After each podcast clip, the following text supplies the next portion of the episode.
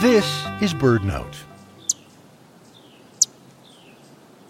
Hopping about a city park in Omaha, Nebraska, this male blackpoll warbler lets on little of the astonishing journeys he makes.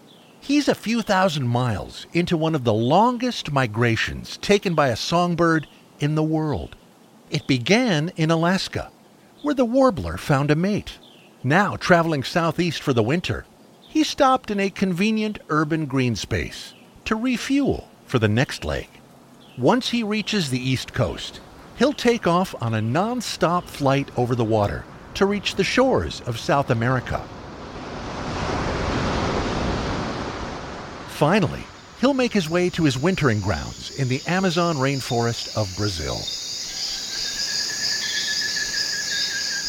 Scientists revealed the stranger than fiction details of blackpoll warbler migration thanks to a tool called a light level geolocator. It's placed on the birds like a backpack, and it's tiny enough to not affect their flight.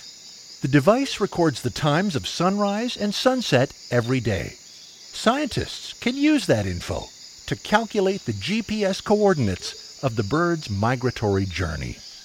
Find out how birds connect where you live to other countries and continents on the National Audubon Society's online Bird Migration Explorer. Learn more at birdnote.org. I'm Michael Stein.